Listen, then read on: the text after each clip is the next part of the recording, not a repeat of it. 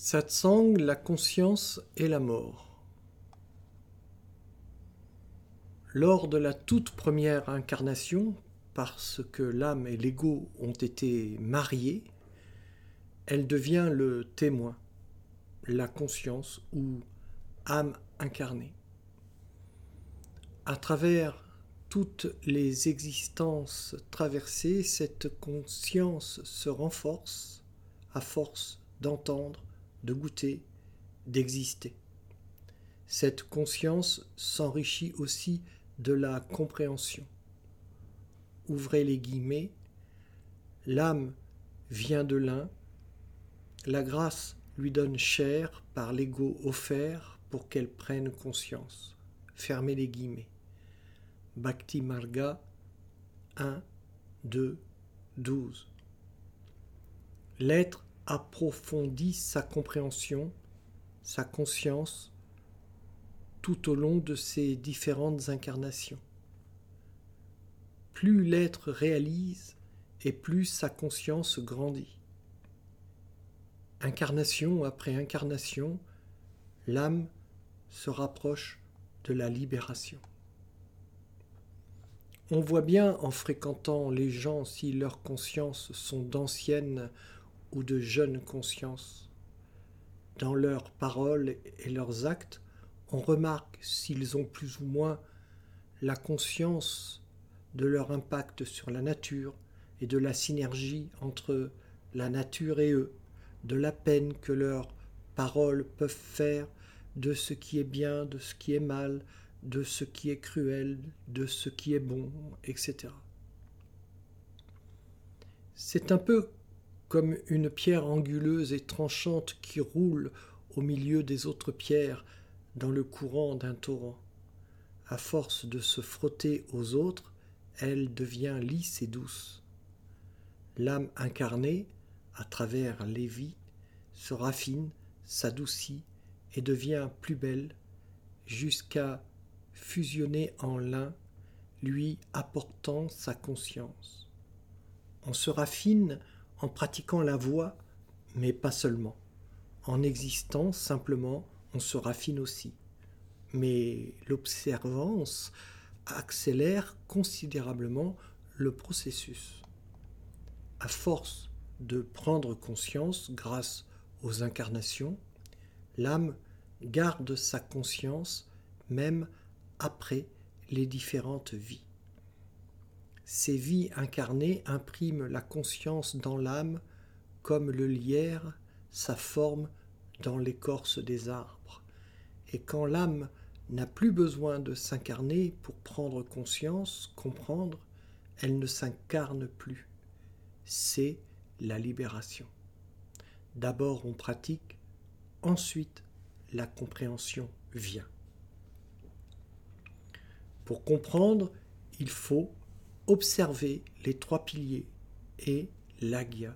Et pour ça, accepter que l'on est incapable de comprendre les choses essentielles de notre vie. Non parce que nous serions stupides, mais parce qu'il nous faut comprendre et que l'on comprend en le faisant.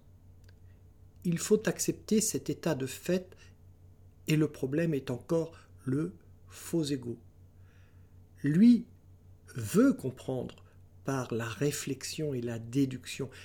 Il veut éviter de passer par la phase de l'humilité. Ouvrez les guillemets.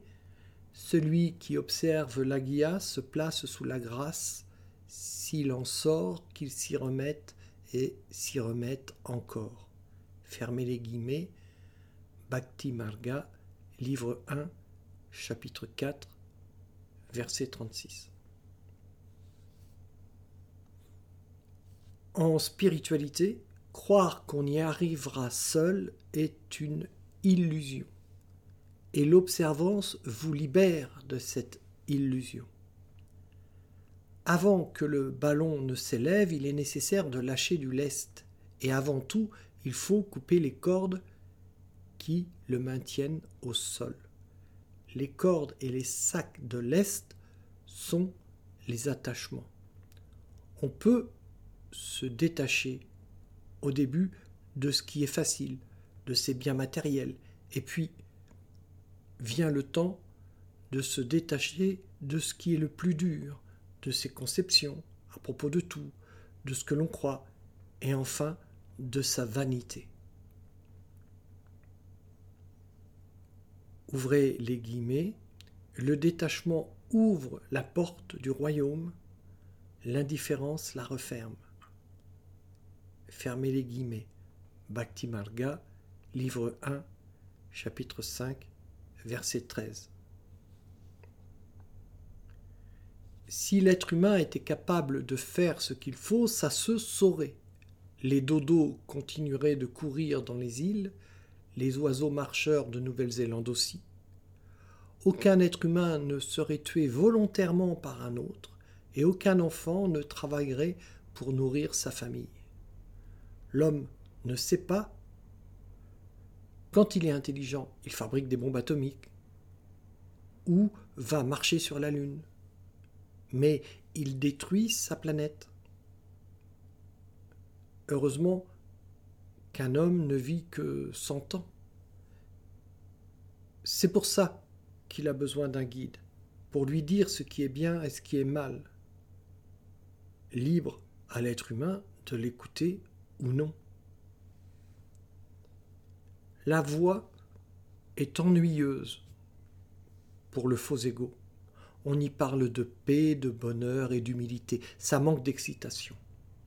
Parlez-lui des Lémuriens, des habitants de Sirius, des sociétés secrètes. Ça, oui, ça a de l'allure. C'est du citron sur la spiritualité. Les chercheurs ne veulent pas la béatitude, non. Ils veulent consommer et zapper des concepts ésotériques. Les concepts sont comme des petites briques que le faux égo empile pour construire sa spiritualité personnelle. Regardez le bouddhisme tibétain. Les Tibétains ont mélangé l'enseignement du Bouddha avec les croyances de leur animisme d'origine, et ça a donné le bouddhisme tibétain. Ils disent que le but est d'atteindre la libération de l'âme, qu'elle ne se réincarne plus. Et savez-vous le moyen qu'ils ont trouvé pour le faire ? Ils travaillent par leurs actes et leurs pensées à se tricoter un meilleur karma pour leur existence prochaine. Cherchez l'erreur. Seuls ceux qui désirent vraiment la paix, la béatitude, sont prêts à abandonner leurs croyances, leurs idées, l'image qu'ils ont d'eux-mêmes.